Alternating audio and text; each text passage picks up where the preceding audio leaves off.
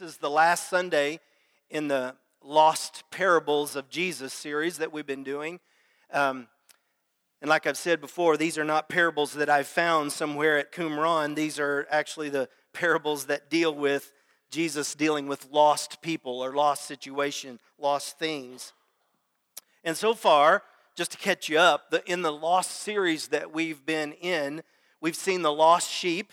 And what we saw in that is that the Lord said, I am, the shepherd's heart was, I'll leave the flock where they're safe. I'm going to leave them because I'm going to use my energy to go after the one that is lost. And we see that the Lord's passion there is to go after those people that are outside of his kingdom. Then we got to the lost coin, and if you'll remember that, that the lady lit lamps inside this dark house, moved furniture, swept the dirt floors, and searched diligently and was not going to stop until the coin was found. And when she found it, remember, all of these stories end with a celebration. All of them would gather a crowd and begin to celebrate that which was lost is now found. And then last week, we talked about the parable of the son, the prodigal, and how the story we get is that for me, there's a lot of information and truth in that story, but the thing that gets me the most is that when the son was at the pig trough, starving to death, away from home, he'd run out of the possessions of his father. He found himself alone in a foreign country uh, at a pretty low position of basically taking care of a farmer's pigs. And at that point, he began to have a turnaround. He began to have an experience. This is not good. This is not where I want to be. And here's what I wanted to get at. As soon as that son turned and started heading for the father, when you read this story, when the father sees him coming down the lane, he took off running toward him. The thing that does that does for my heart is that God is after you. God is after people. He's waiting for us to get to the pig trough of our life and figure out this is not right. There's got to be something more than this. And when we get to that pig trough place, whatever that is, He's waiting to see us turn. And when we turn, He's running toward you. That's how much He loves us. And to conclude the series, we're going to look at um, the lost situation of guests at a wedding. So if you have your Bibles, would you go to the Gospel of Luke, starting in chapter 14?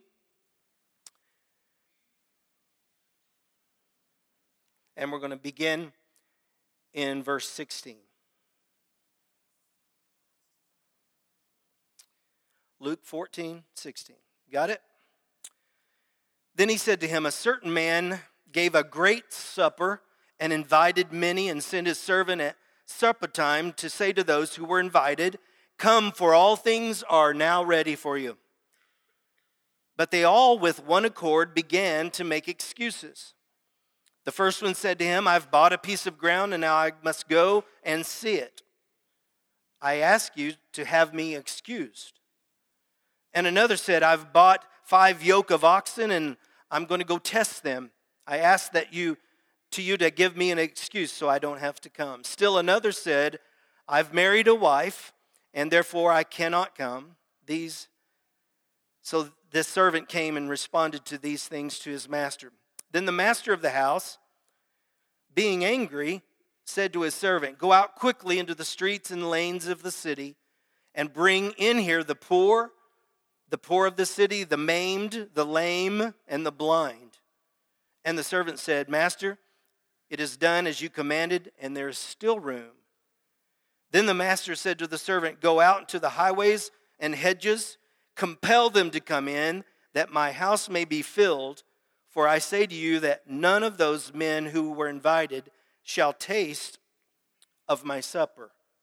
Pretty st- stiff thing there at the end for the Lord to say. In this, we'll see at the very beginning of this story the excuses that we that you will run across, and maybe you have.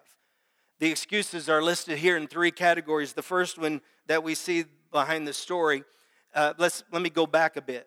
Originally, this is talking about, if you remember several months ago, I told you that Israel was divorced by God.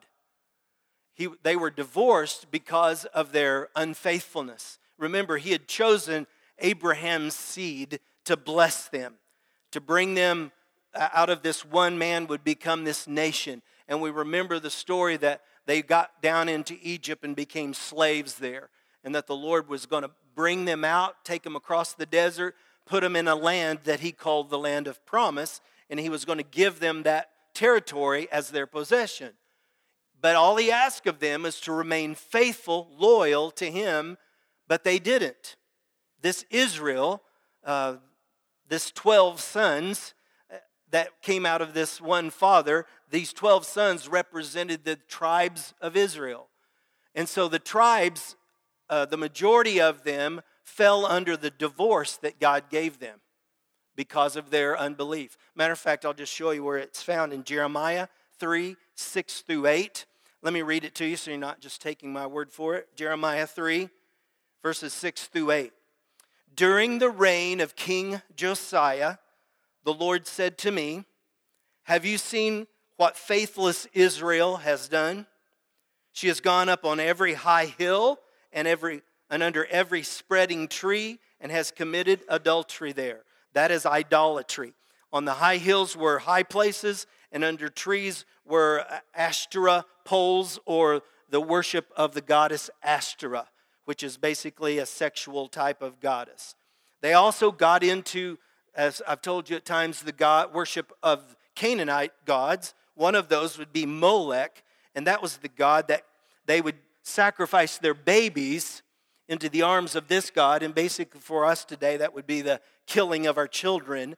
And that they, Israel was caught up into sexual sins, idolatry, uh, worshiping false gods, uh, giving the blessing of their womb to appease a false God. And they were just all messed up in this.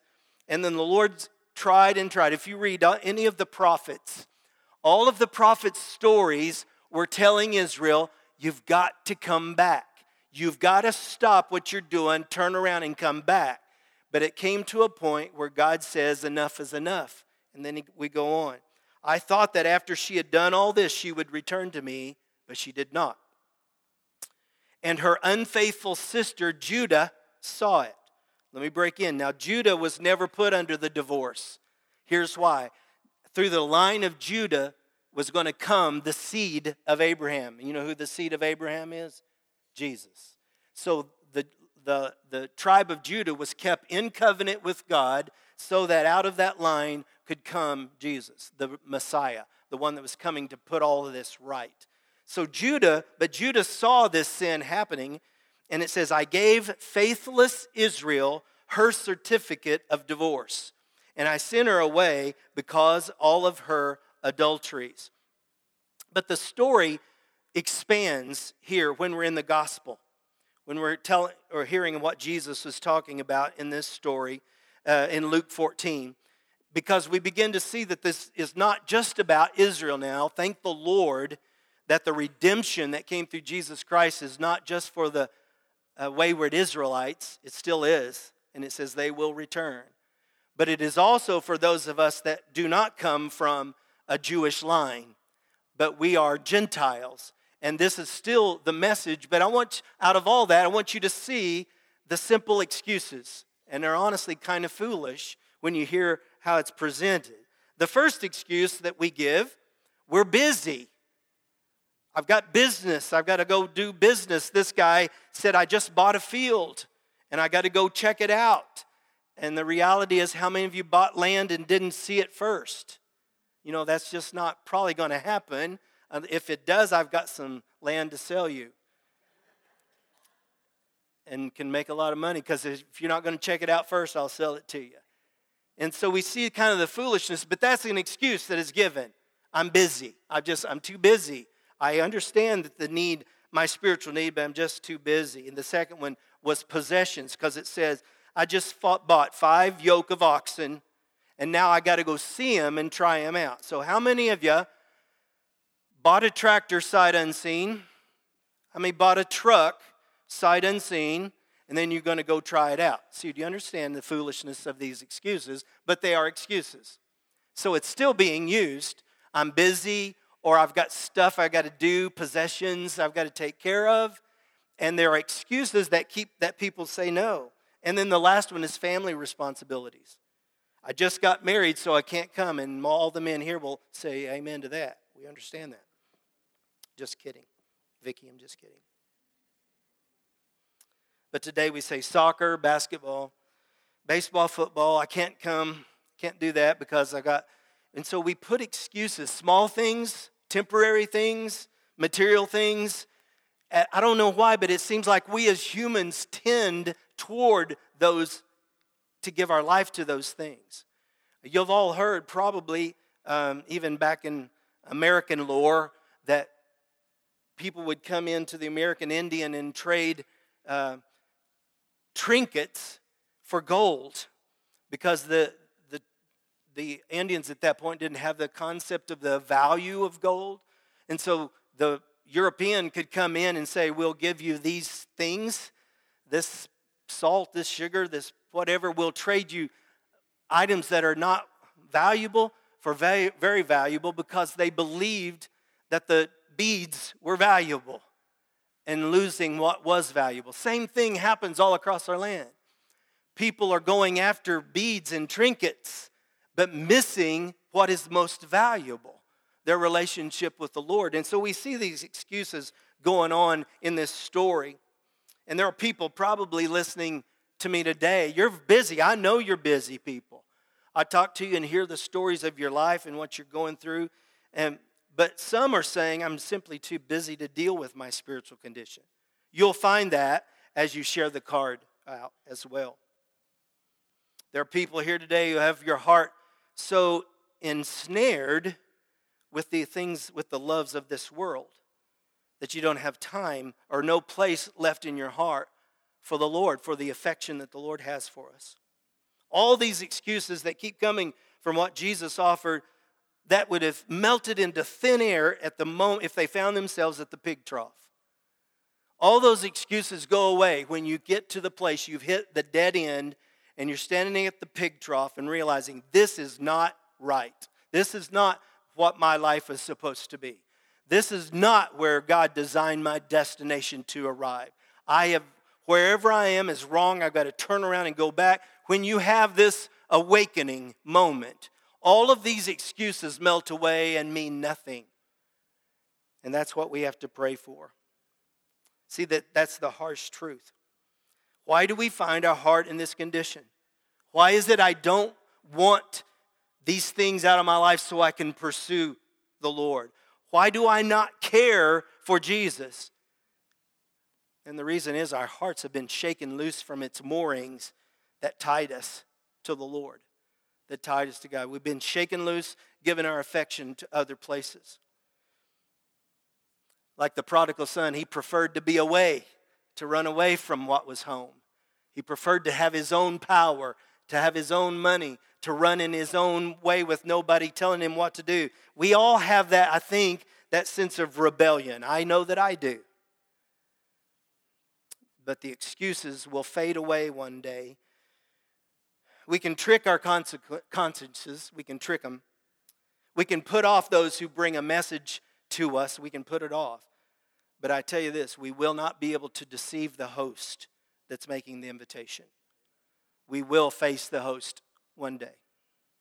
So we've looked at the excuses, excuses, and then secondly, I want you to look at the determination of God in this story. It's, look at the determination, verse 17 he sent his servants to tell those who had been invited, Come, for everything is now ready. So, what's the first stage? Invitation. Take your card and give it out. Give the invitations. We're inviting, and that's what the Lord did. Invite. He invited Israel to come back. They said, We're busy. We're taking care of things down here on the earth. We don't have time for you, God. But the invitation was given.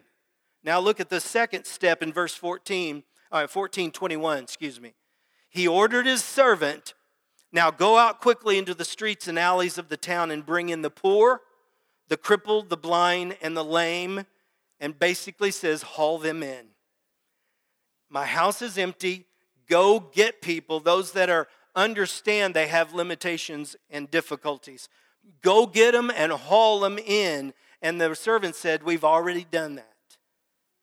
And your house is still not full. Then look at verse 23. The master told his servant, Go out into the roads and the country lanes and make them come in so that my house may be full.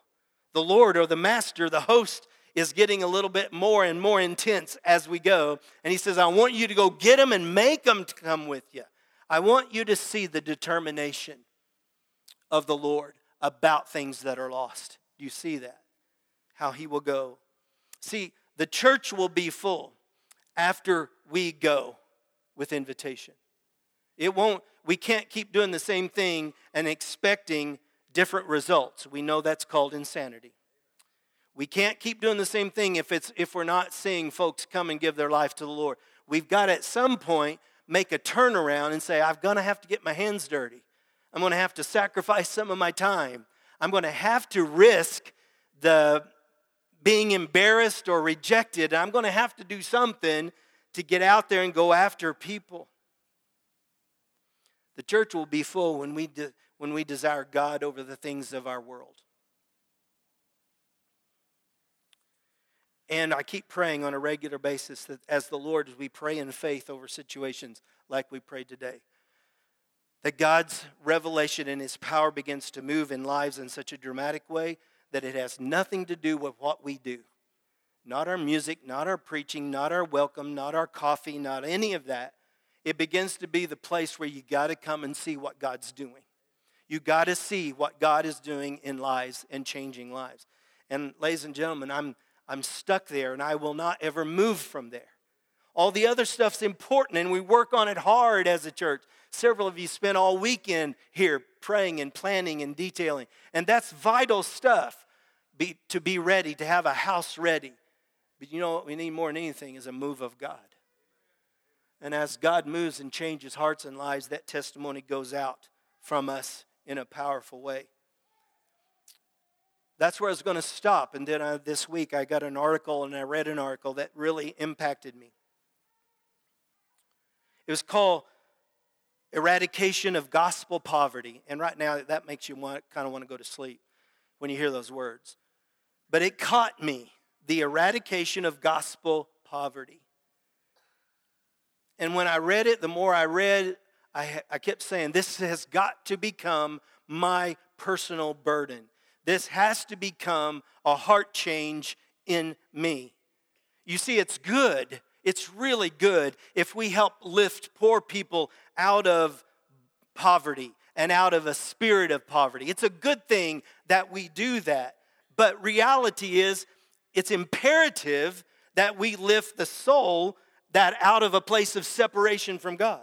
See, it's good to meet practical needs. But if that's all we do, then that all we're going to it's filling a, a, a, belly with some water, uh, giving a cup of cold water. Jesus says that's good if you do that in my name.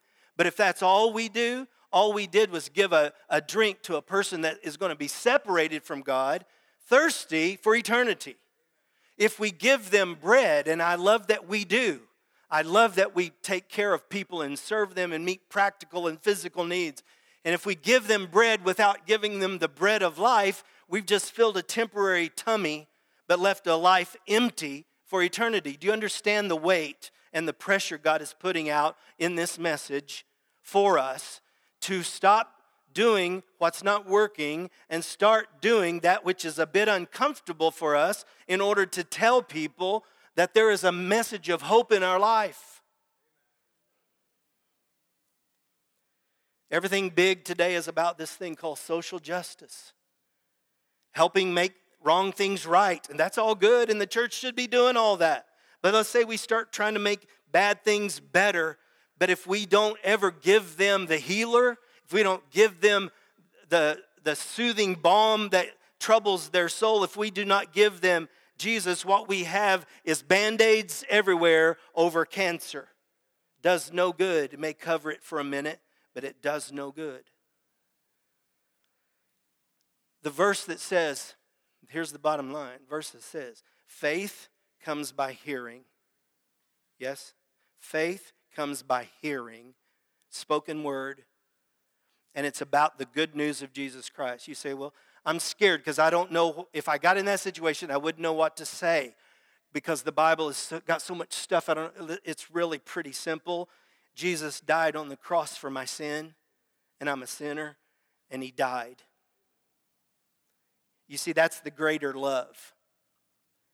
Jesus arose from the grave after he'd been buried for three days, and that means that he overcame death, and he gives me the ability to realize I don't have to fear death anymore because I have eternal life. That's two. That's all you. I'm going to all get to is three things.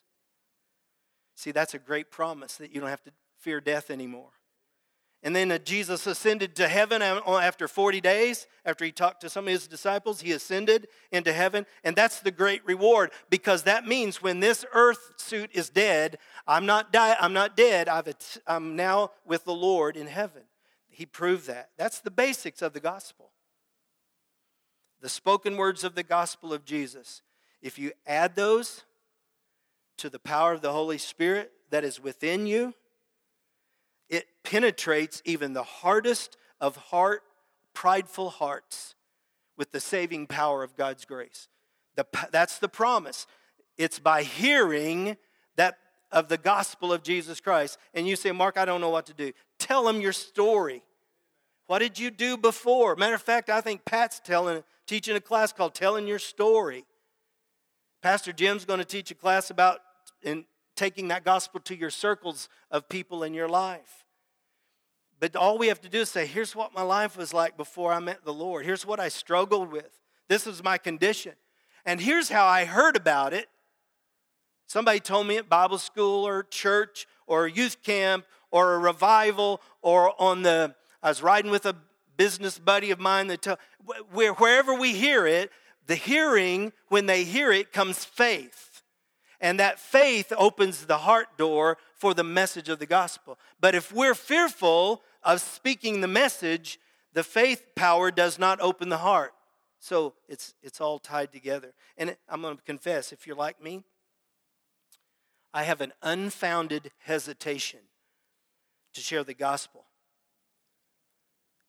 for fear of some form of rejection, for fear of some kind of objection or offending the other person. But I remember what the scripture says that the gospel itself is offensive. Because the things the world calls wisdom, God's, God calls it foolish. And the thing God calls as wisdom, the world calls it foolishness. But that doesn't change the fact that the change that can happen in people's lives is through the spoken word, through the power of the Spirit, and the testimony of your life that lives can be changed. See, Satan, I know he works strongly to keep people in bondage, in, in lostness. That's why I wanted to pray today. I, I mean, it wasn't tied together in my mind, but that's why we prayed together today. Because as long as you and I are living under some other name, we will never represent the name.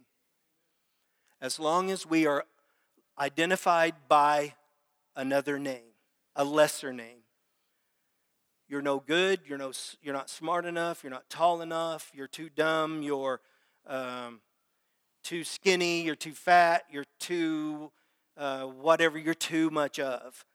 The enemy will make sure you hear that and will cause you to sit in your seat with the mouth closed because we're not worthy. When, if you'll remember, Jesus on his resurrection, he said, I got to go away. I'm going to go because I'm going to set myself right at the right hand of the Father and I'm going to pray for you because I know that you are going to represent me. We, the church, represent Him in a, in a dark world. Yes, it's dark. Yes, it's scary. Yes, it's dangerous, but I believe you're safe as you can ever be when you're doing the will of God. Because if you take, if you get killed there, what does it matter? You're heaven. Good news. You get to skip the next pain. You get to go to be with Him but the, you're safe where you are placed in the Lord. I'm saying this to you because I have the same fears and tremblings that you do of taking the Word of God, the, the message of faith to a person, and the promises is when they hear, faith comes. But if we're not talking, many of us are not because we're either afraid or we're under the satanic law or work that says you're not worthy, you're not good enough, you're not trained enough, so don't open your mouth. Well, you know what happens? He wins, and that makes me mad. Makes me mad for me and makes me mad for our church when I know that that's happening. What can we do to eradicate poverty, gospel poverty? I'm going to ask you to do this with me today. It's not hard. I challenge you to do it because if you're like me, I can't change me. I don't have enough willpower to change me. But what I'm going to ask God to do is to change me. If you're lost and you don't know the Lord, I'm going to ask you to come and get, give your heart to the Lord. If you've received salvation, but you've never advanced from that place, come and say, Lord, I'm sorry. I put some other things in front of you, but I'm going to put them down. I'm going to lay them down today because I want you first in my life. This is uncomfortable, I know. Christianity does not promise comfort, it promises hope and a message for our life. Here's what I'm going to ask you to do pray. I'm going to tell you coming up, and I'll tell you now. The Lord gave me a message, and I was preaching it right here when the Lord gave me the message. And the message was for our church for 2019. And the words he said to me were, In the harvest. In the harvest. And when I heard it, I was preaching about the passage that says, Pray to the Lord of the harvest. Do you remember that a few weeks ago? That he might send laborers into the fields that are white unto harvest. And I said that day, Would you join me? Let's start praying that the Lord will call in laborers. And then I said something I didn't even know what I was saying until now. And I said, Now be ready to be an answer to that prayer. Because what God is going to do, He'll bring some people in that are evangelists here and they're easy and they're good. They're better at it than most of us, probably. But they're driven. But what I'm saying is the Lord is going to ask us to answer that prayer. And He's doing it.